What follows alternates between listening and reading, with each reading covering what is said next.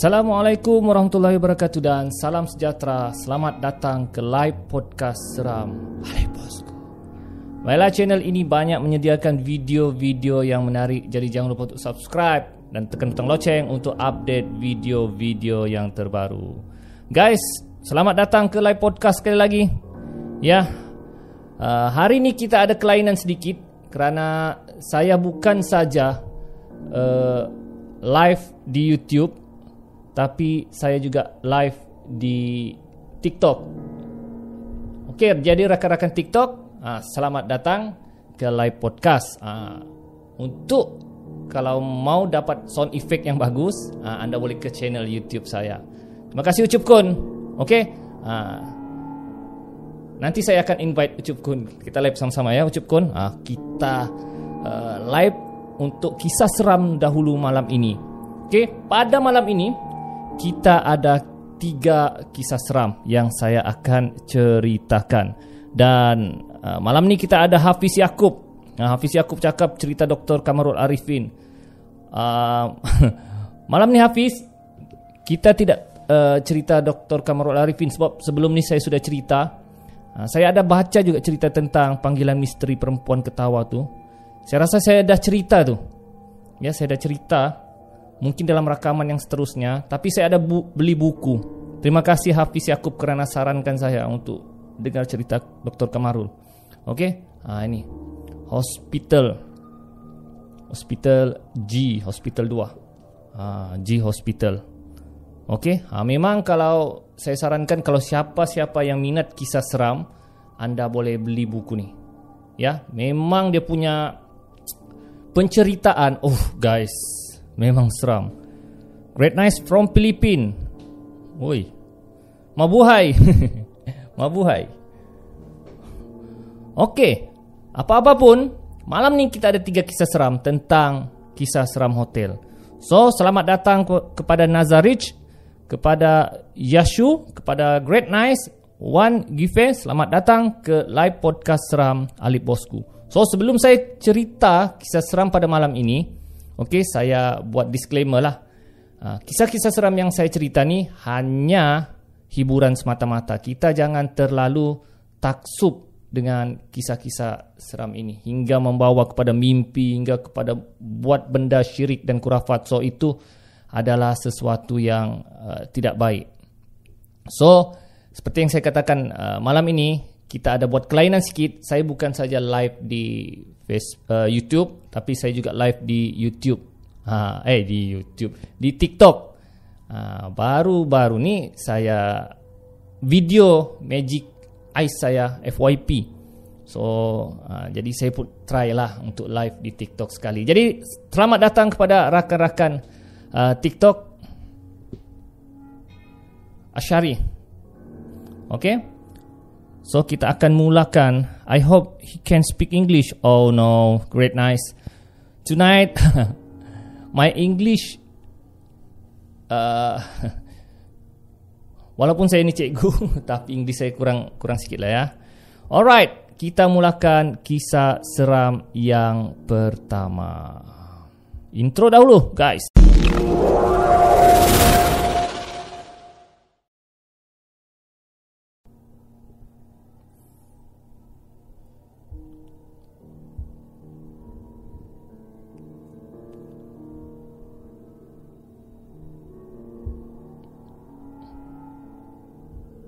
Okey, kisah seram kita yang pertama adalah saya petik daripada uh, kelab cerita hantu Malaysia. Okey.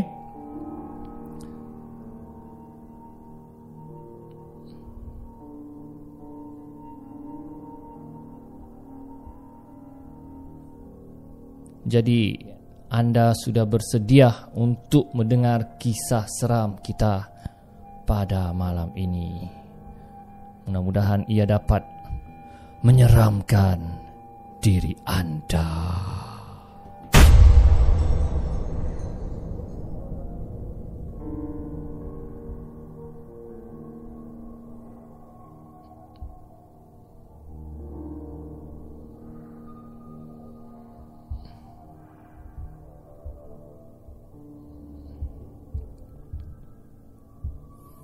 Kisah seram kali ini okey, ya ada berkaitan dengan hotel dan saya sebenarnya uh, ingin ceritakan kisah ni sebab ia berlaku di tempat saya di Tawau.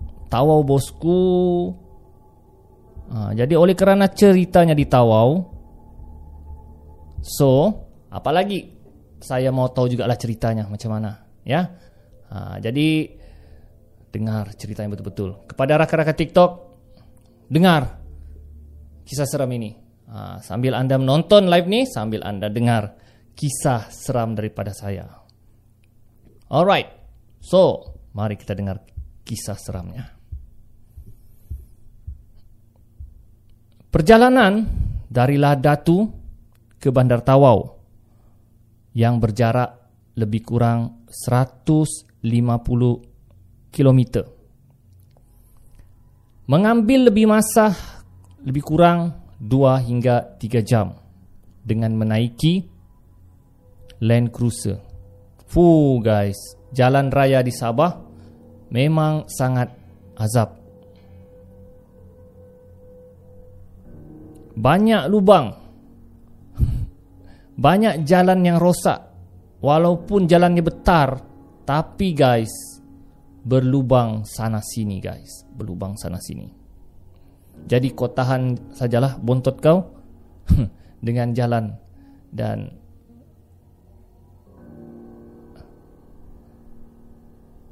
uh, Jadi Memang begitulah ya. Uh, Alright.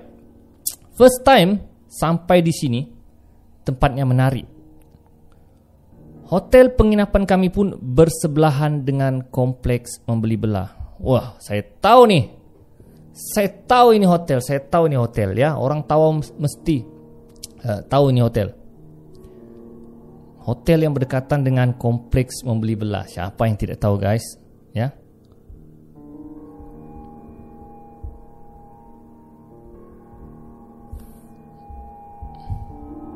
First time sampai sini tempatnya menarik dan hotel penginapan kami pun bersebelahan saja dengan kompleks membeli belah. Pada hari pertama, kali ini kami menginap di tingkat paling atas. Mungkin tingkat 16 atau 17, saya pun sudah lupa. Namun pemandangannya sangat menarik sementara kami menginap di tingkat paling atas. Kali ini memang saya sendiri. Dan saya berkongsi bilik dengan rakan saya kerana banyak yang saya ingin bincangkan dengan rakan saya. Ha, urusan bisnes kan. Sampai bilik, benda pertama yang saya cari adalah tingkap. Ha, ya ampun, Pemandangannya sangat puas hati guys, sangat puas hati.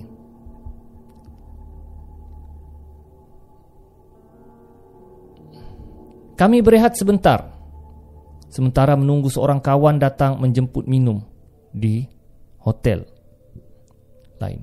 Kejap guys.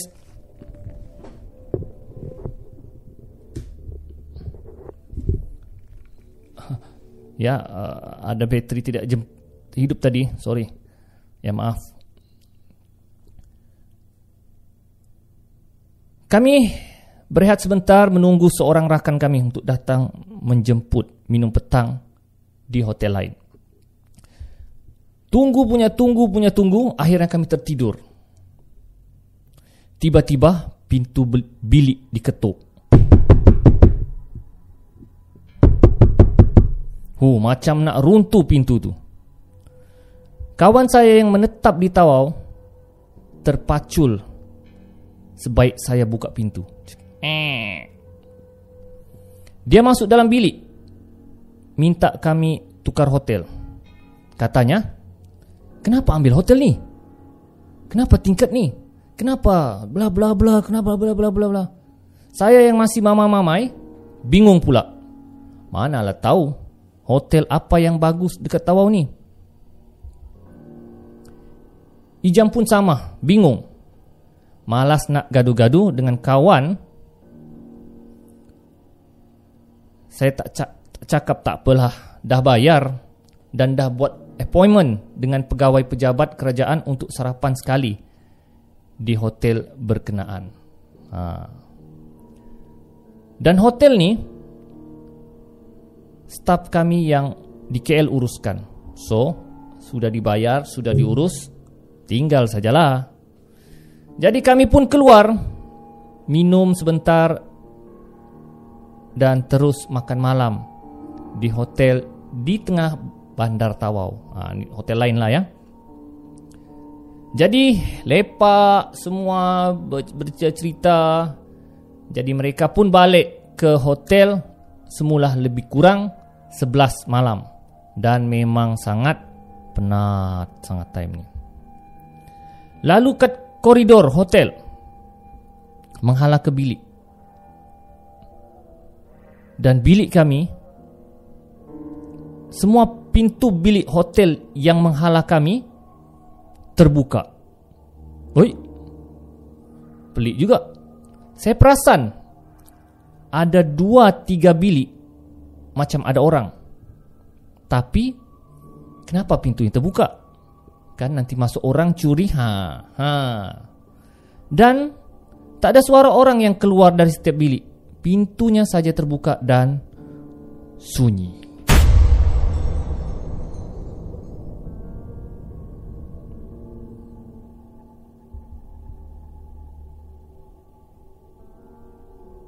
Lalu kat koridor menghala ke bilik Perasaan saya lain macam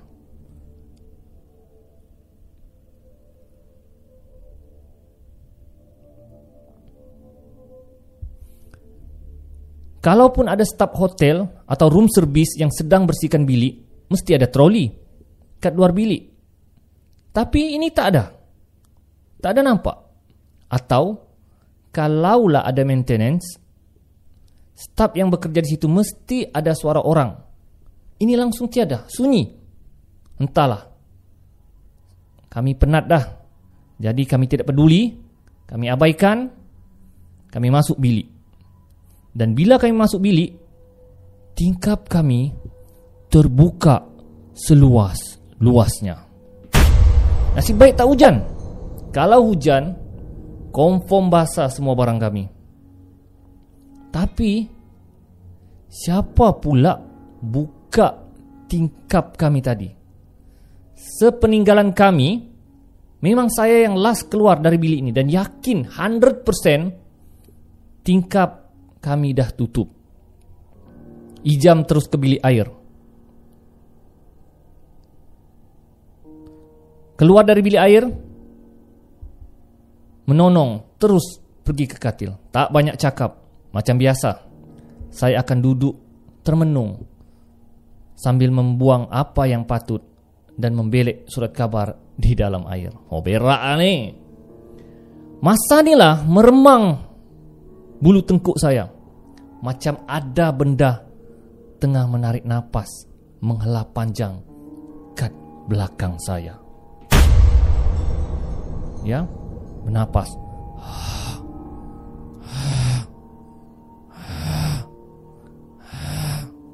Tak boleh menoleh Tengkuk saya macam kena cekam Tak boleh bergerak Allah Dalam bilik air pun Hantu ni cari pasal dengan saya.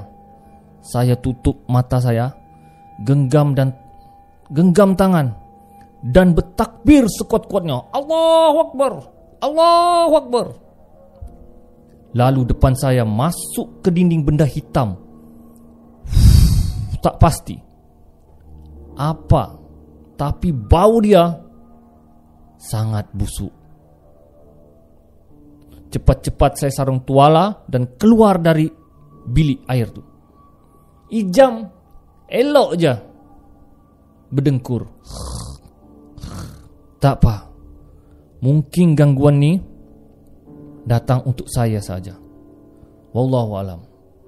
Sebelum tidur saya solat isyak dan baca apa yang patut untuk mengelak gangguan. Saya pastikan lagi sekali sebelum tidur tingkap dan pintu ditutup dan dikunci dengan kemas. Dan pasti semuanya okey. Baru je nak baring di atas tilam, terdengar pula bunyi guli.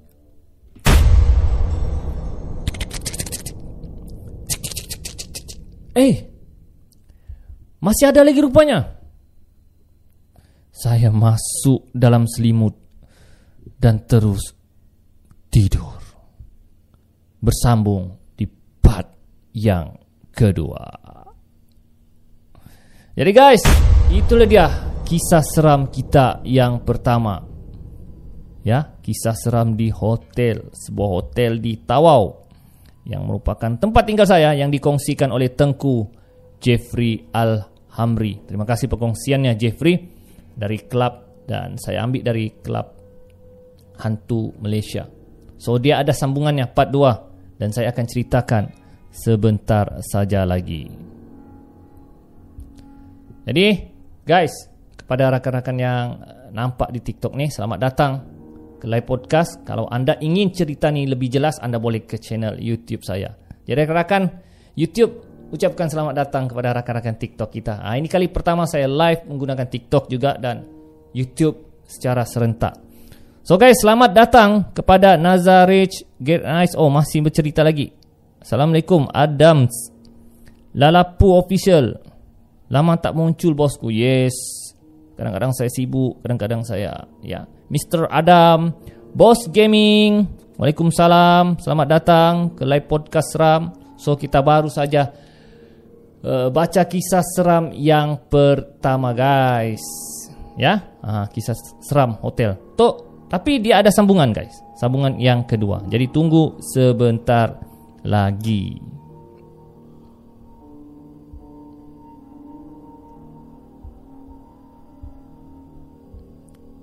Kita akan dengar sambungan cerita daripada Encik Tengku Jeffrey Al-Hamri. Ha.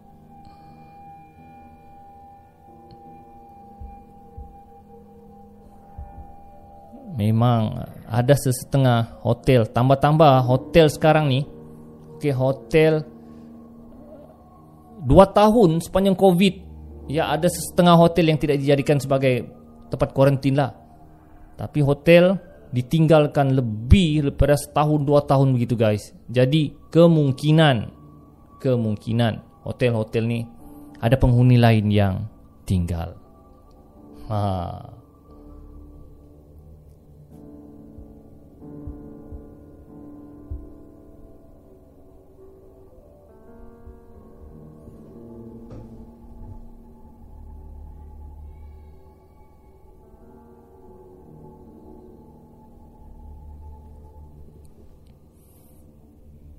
Selamat datang Melville.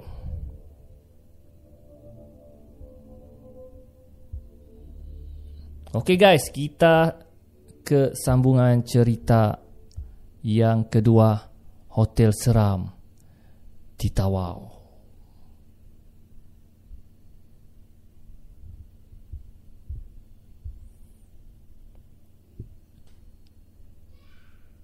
Dalam saya tidur, di hotel berkenaan bunyi guli dalam hotel tu semakin galak. Seretan perabot dan macam-macam bunyi lagi. Ek, ek, ek, ek, ek. Ah, biasalah kalau kita tidur di hotel kita akan dengar benda-benda ni. Tapi kadang-kadang kita tidak peduli lah. Ya, dan beranggapan mungkin uh, orang bilik lain, mungkin bilik di atas yang berbunyi kan. Ek, ek, Eh, klik, klik, klik, klik, bunyi gulik. Saya memberanikan diri. Buka mata. Dan turun dari selimut. Dan akibat terkejut. Sampai saya terjatuh dari katil. Kudorak. Oh. Dan saya lagi terkejut. Apabila tingkap bilik hotel kami sekali lagi terbuka seluas-luasnya. Angin dari luar menerjak kuat sampai langsir kami nak tercabut. Jam, jam, jam, jam, bangun jam. Ha. Ijam terus tidur berdengkur. Saya kejutkan dia dan saya laungkan azan sekuat-kuatnya. Allahu akbar, Allahu akbar. Allahu akbar, Allahu akbar. Sampai redah angin yang berderu dekat tingkap. Jam. Saya tarik selimutnya lagi. Hmm. Dia bangun macam tak ada benda yang berlaku. Masa ni saya tak pasti. Sama ada entiti tersebut mengganggu saya seorang atau ijam sekali. Pasal ijam macam tak ada perasaan langsung. Dia boleh buka mata dan hmm, kenapa? Hmm, dia sambung semula tidur. Oi guys. Malam tu saya langsung tidak tertidur. Lepas reda ribut dekat tingkap, dia masih lagi bermain guli dan seret menyeret dekat tingkat atas. Sekali-sekala, dia keluarkan bunyi yang agak menyeramkan.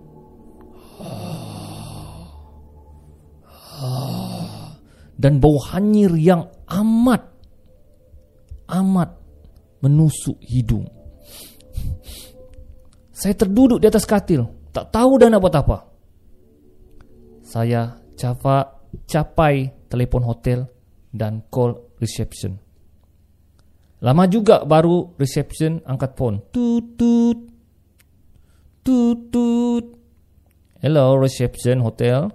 Hello, uh, saya nak tanya, siapa yang tinggal uh, tingkat atas staf hotel tercengang dengan soalan saya pasal dia tahu dan dia jawab pun terketar-ketar dia jawab cik encik punya bilik tu tingkat yang paling atas tidak ada lagi tingkat di atas uish kalau tingkat bilik saya paling atas, so apa bunyi di atas tersebut? Ha. Mana saya tahu tingkat ni tingkat paling atas? Kalau ada tingkat lain mesti stop tahu. Saya kejutkan Ijam lagi. Dan bawa dia turun. Jam. Jom kita turun jam. Kali ini saya kejutkan dia dengan air. Saya percik-percikkan air di muka dia. Dengan selamba dia bangun dan dengan air liur basinya sambil mengomel. Eh, apa ni? Aku nak tidur ni. Apa hal ni? Nampak Ijam masih belum sedar. Dia gosok matanya sungguh suruh saya bertenang. Alah, relax lah. Wei, kita turun ni. Aku nak macet. Aku nak mampus ni. Kena kacau ni. Kau suruh aku bertenang.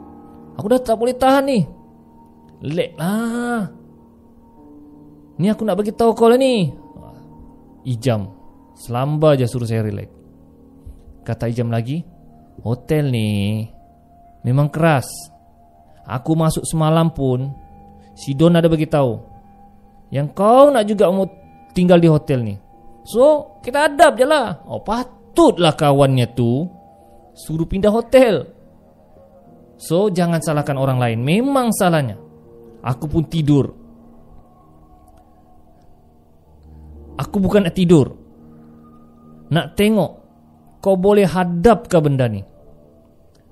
Aku tengok mula-mula kau relax je Bagi aku ilmu kau ni memang dah cukup kuat. Ah Dia cakap dengan si Ijam Semua bilik di tingkat atas ni Memang ada isi. Pasal tu kau nampak bilik tu semua terbuka. Terus terang Aku tak nampak bilik terbuka. Kau seorang je nampak. Kira kau lah yang hebat. Guys rupanya Ya Dia seorang je yang nampak. Si jam tak nampak pun bilik tu terbuka. Okey. Kalau kita pergi bawah Budak kaunter tu bagi tahu Bilik semua penuh Kau nak duduk di mana? Silap-silap Diorang bagi bilik lagi keras dari bilik ni Kau nak? Sambil menyalakan rokok, Ijam keluarkan satu benda macam serbuk. Dia tabur serbuk tu di atas bara rokok. Asap berkepul keluar dan bau kemenyan semerbak keluar dari kepulan asap. Allah! Ternganga juga bila ijamkan cerita panjang lebar. Dan lagi ternganga bila dia nyalakan asap kemenyan tu. Pasal apa yang ijam buat ni, dia pernah buat masa dia bujang-bujang dahulu. Mereka kalau ada gangguan saja begini, mereka akan nyalakan rokok dan nyalakan serbuk kemenyan. Kata rakan bekas rakan mereka, ianya salah satu pendinding diri untuk menjaga keselamatan rumah. Zikir kena amalkan sesekali dengan asap kemenyan. Saya tak pernah amalkan, saya tak pandai dan saya tak terminat. Terkedu saya sekejap. Saya nak masuk bilik air, cuci muka. Tiba-tiba pintu bilik air tertutup sendiri. Pam! Macam kena hempas. Nampak dengan jelas tangan berbulu dekat tirai betap. Jelas sangat. Seolah-olah dia nak tunjukkan diri dia betul-betul. Kali ini memang saya rasa ketakutan dan berkurangan sikit kerana ijam agak membantu. Saya azan kuat-kuat lagi dalam tandas. Allahu Akbar, Allahu Akbar. Ijam terus buka bilik air. Terus berasap tandas tu dengan asap kemenyan. Zas. Memang jelas benda tu masuk ke dinding tapi masih tak pasti apa benda yang berbulu itu. Meninggalkan bau yang amat busuk sampai terasa loya tekak saya. Saya tengok jam. Jam dah lima pagi. Saya buka tingkap tak tahan buah kemenyan tu. Ambil udara segar. Kedengaran sayup suara azan subuh. Allahu Akbar. Allah. Memang tak tertidur aku jadinya. Saya terus ambil uduk dan ajak ijam solat subuh sekali. Alhamdulillah. Rasanya dah tak ada apa. Hari ini meeting cuma di cafe hotel jam 2 petang. Lunch appointment dan terus balik ke KL lebih kurang 7.45 malam. Jadi kami ada masa untuk rehat. Saya call reception minta tolong buat wake up call. Saya tidur masa ijam lain perasaan ketika penatnya. Nauzubillah. Ijam kejutkan dia suruh bersiap dan boleh packing. Lepas lunch kami check out kami balik KL dengan seribu satu kisah seram.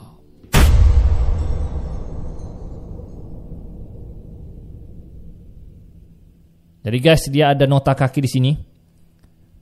Dia kata kalau nak pergi Tawau, nak senang, ya carilah hotel yang lain.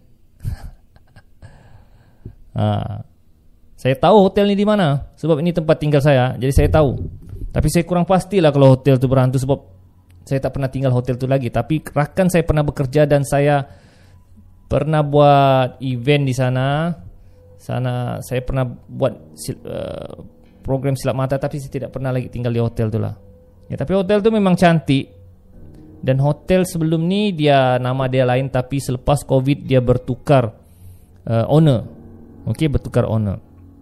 Selamat datang kepada putra Zalani Abe Awe Yaya 90 Waalaikumsalam ha, Selamat datang ke channel Live podcast seram Alip bosku So kita sudah ke kisah seram Yang ketiga guys uh, Mungkin ada yang amalannya seperti tadi yang uh, Kemenyan Ya itu wallahu alam lah. Saya tidak pernah pula tahu yang pasal kemenyan ni. Yang saya tahu kemenyan ni digunakan uh, untuk sekiranya ada orang meninggal dunia. Dan kemenyan ni digunakan uh, supaya uh, mengharumkanlah suasana supaya orang tidak terhidu dengan bau uh, mayat. Uh, biasanya kalau mayat bermalaman, uh, kemenyan akan dihidupkan untuk sebelum dikebumikan pada esok hari. Ha, itulah tujuan kemenyan. Namun orang-orang dahulu kurang pastilah apa guna ke- kemenyan ni. Okey. Ha, so kita ke kisah seram yang ke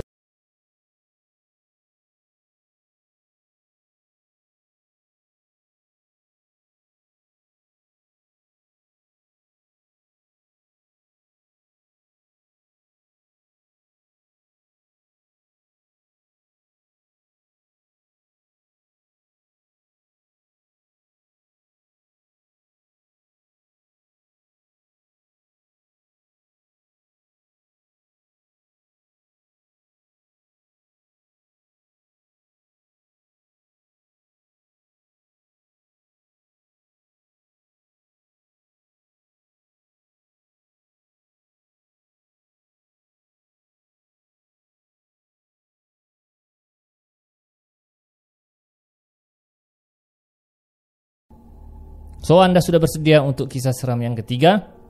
Mari kita dengar ceritanya guys. Kali ini berlaku di Lahad Datu. Ha, Lahad Datu ni selepas tawau kunak Lahad Datu. Ha, Lahad Datu, Banglo Pengurus Ladang. Saya dan Ijam meneruskan tugasan ke Lahad Datu. Selepas selesai membuat tugasan di Kota Kinabalu, Kudat dan Sadakan.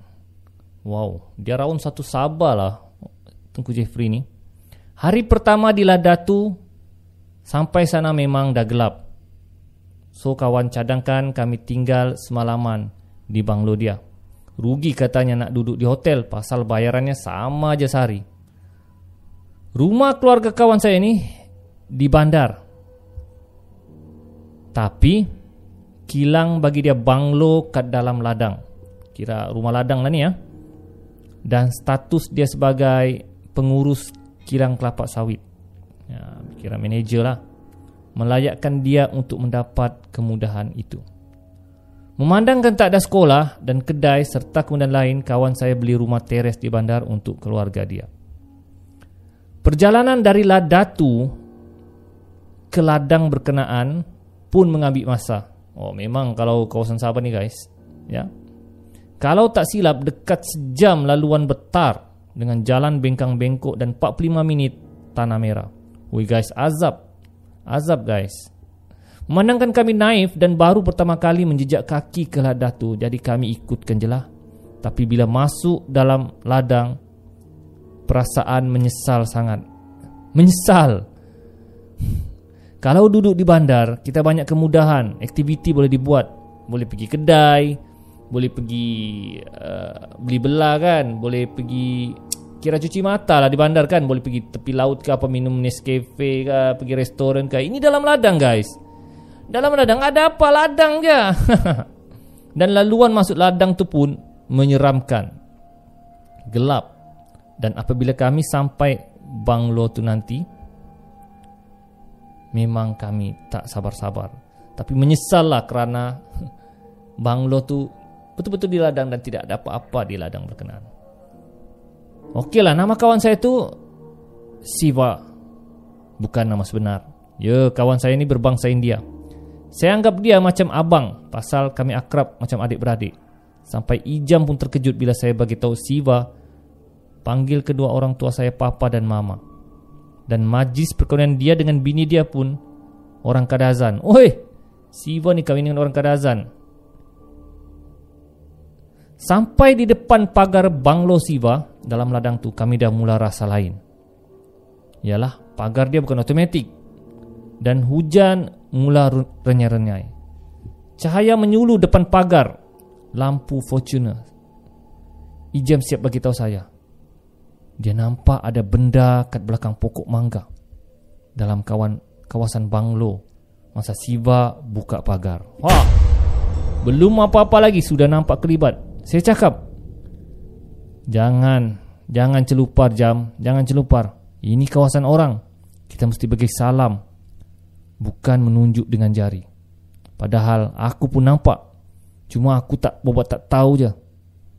Dipendekkan cerita, kami pun check in lah dalam Banglo Siva dalam terpaksa dan menyesal sangat tapi itulah Mana nak tahu?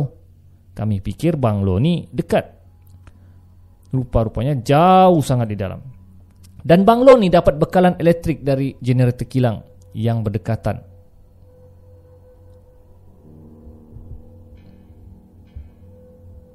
Kami cari spot masing-masing untuk melabuhkan badan yang kepenatan. Saya di sofa yang berbentuk L. Ijam pula nak tidur di atas tilam yang terletak di bahagian ruang tengah antara hall dan dapur.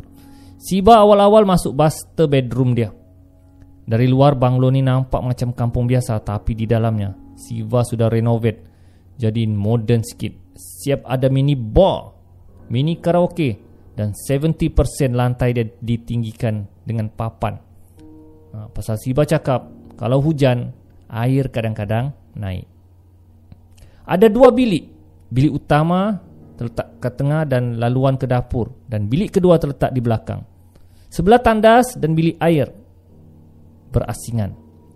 Bilik belakang ada tandas sendiri dan bahagian silingnya terbuka dengan bilik air di luar. Baru nak duduk diam-diam, tiba-tiba lampu terpadam. Apalagi saya dan Ijam terkejut beruk. Oh ini agak awal-awal dah gelap. Cari lighter masing-masing. Nyalakan. Mak air gelapnya. Siva relax. Je keluar dari bilik Dengan lampu sudu. Dia cakap ah, Ini biasalah. Generator kilang ni akan Padam 15 minit Dan tukar generator. Ah sudah. Panik juga kami. Macam-macam hal lah Siva ni. Besoknya Kami kena present kerja Di pejabat kerajaan di Ladatu tak memasal terganggu semua waktu rehat kami. Saya ini pula jenis kena membuang dahulu sebelum tidur. Jadi tak keruan saya bila kegak keadaan gelap gelita ni. Sementara menunggu bekalan elektrik polis, saya dan Ijam berborak sambil menyedut rokok. Lepas sebatang, sebatang.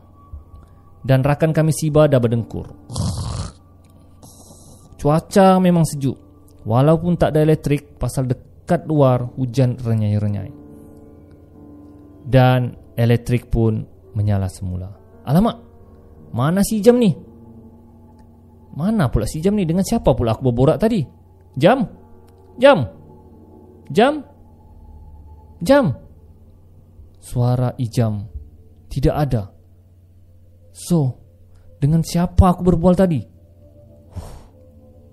Aku jadi panik. Aku cari Ijam lagi. Ijam! Sekali saya tengok Ijam ada tidur je Di ruang tamu. Hai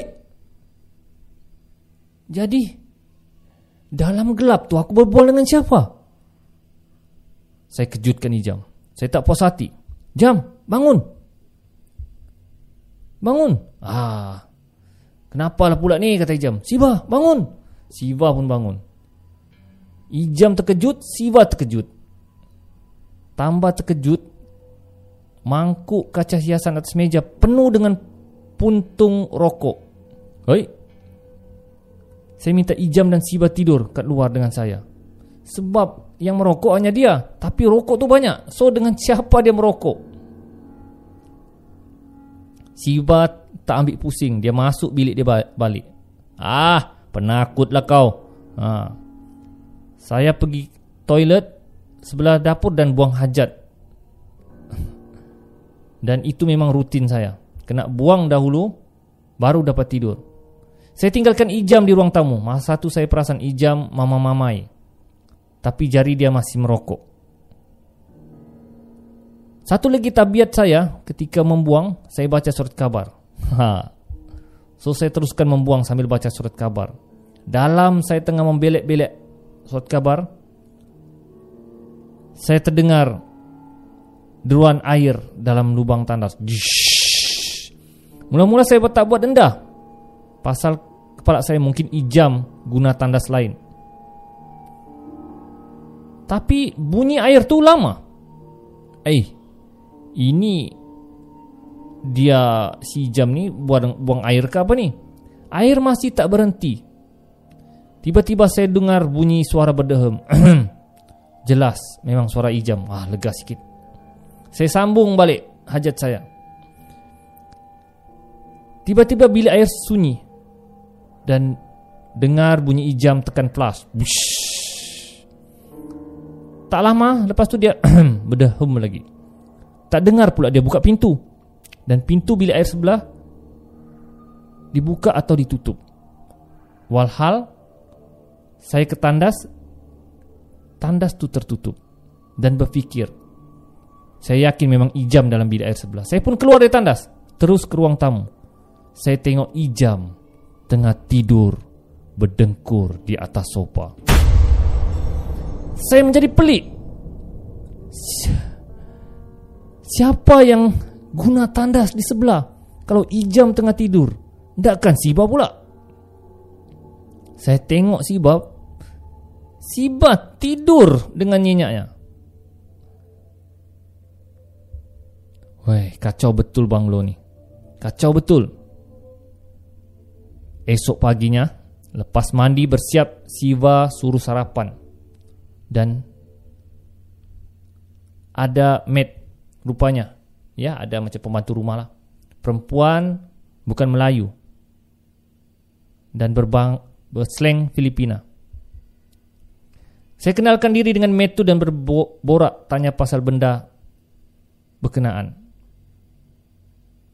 Dan jawapan dia suka dia, dia tidak faham apa yang kami katakan. Cuma dia katakan kenapa tuan? Tuan kena ganggu ke di banglo ni? Saya tanya lagi, macam mana awak tahu? Terus saya tanya Bang Loni, ada penunggu kah? Dia jawab, bukan penunggu bang. Cuma rumah ni ada abang besar. Dia selalu limpas di dalam rumah ni. Dan selalu ganggu saya buat kerja di rumah ni. Dan selalu ganggu kerja saya hingga pecahkan piring. What? Itulah dia kisah seram dari Tengku Jeffrey Alhamri. Woo. Vitamin B akhirnya. Kurang asam kau. Ini keluar topik nih, vitamin B. Akhirnya. Nah. Akhirnya Akhirnya dia didakwa juga. Okey guys, tidak tidak ada kaitan cerita lah guys.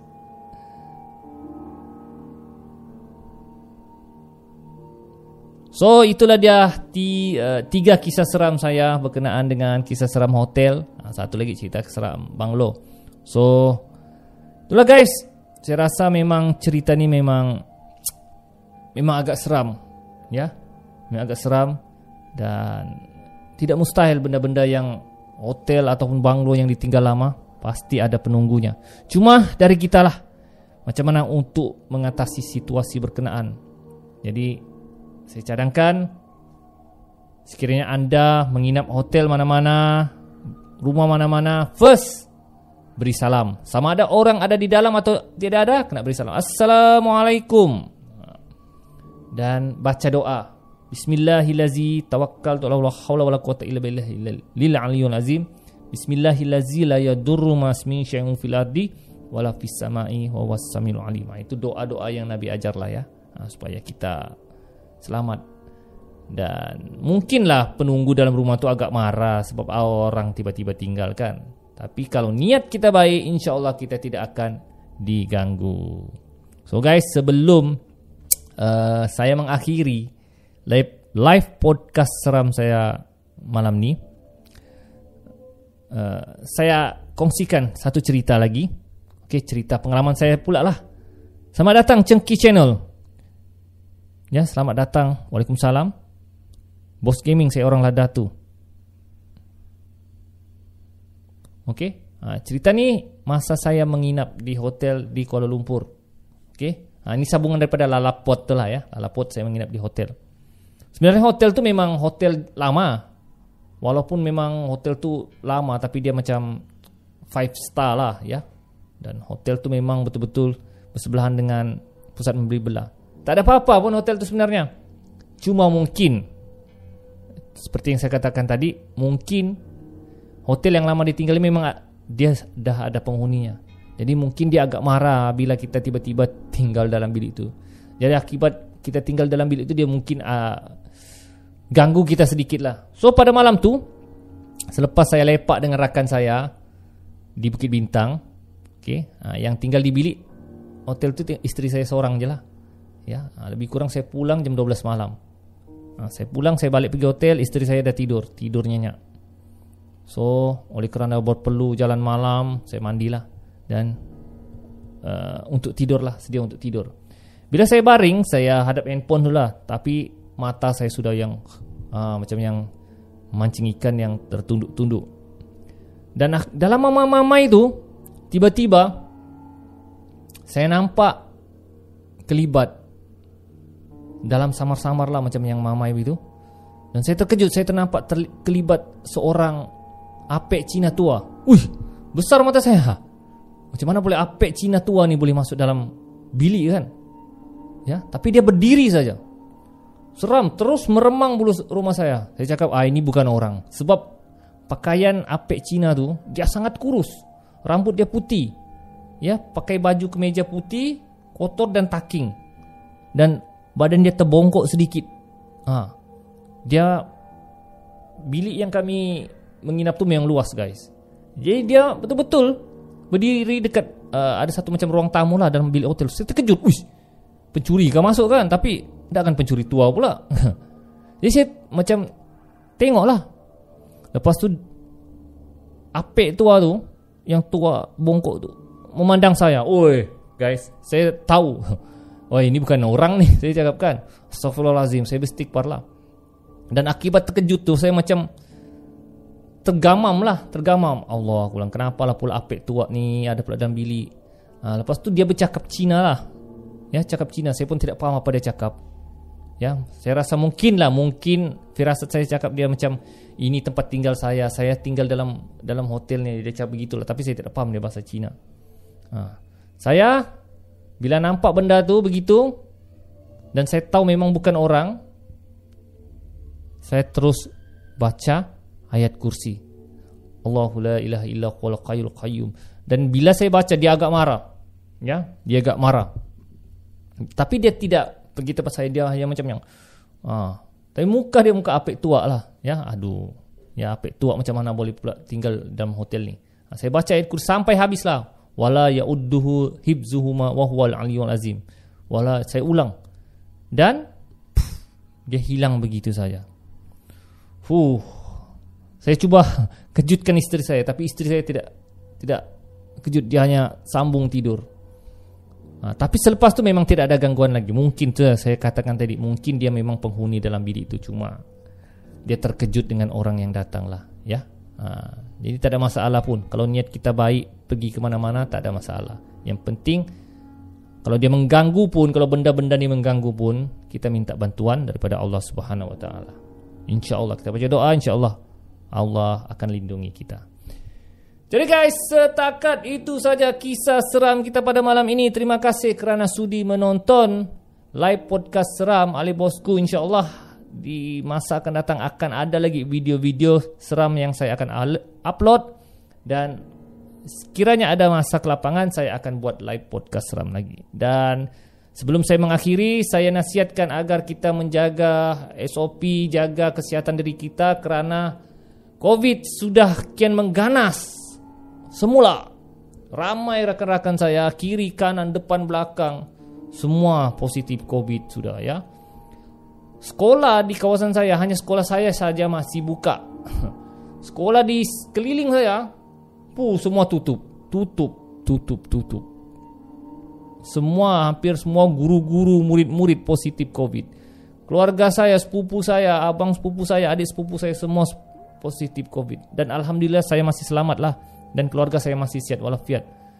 Cuma saya uh, terkejutlah kerana ramai sudah yang uh, yang mas yang apa ni positif COVID. Saya ni Idul Irfan bin Muhammad tiga mana? Hmm. Kau belum tidur lagi ya? Ha. Apa esok cuti? Okey jadi guys Sekali lagi terima kasih kerana menonton live podcast seram Ali Bosku. Uh, mudah-mudahan kisah seram ini dapat menyeramkan diri anda. So lepas live podcast ni masih ada rakaman anda boleh tengok semula. Ya. Uh, jadi kita akan berjumpa lagi di video akan datang. Terima kasih kerana sudi menonton dan jangan terlalu taksub cerita ini hanya hiburan semata-mata dan kita perlu sentiasa minta pertolongan daripada Allah Subhanahu wa taala dan kita jauhkan diri kita daripada benda-benda kurafat dan syirik. Jadi setakat itu saja daripada saya. Jangan lupa untuk subscribe dan like dan sekiranya anda minat dengan live ni, sharekan dengan rakan-rakan anda. Sekian daripada Ali Bosku. Assalamualaikum. Bye.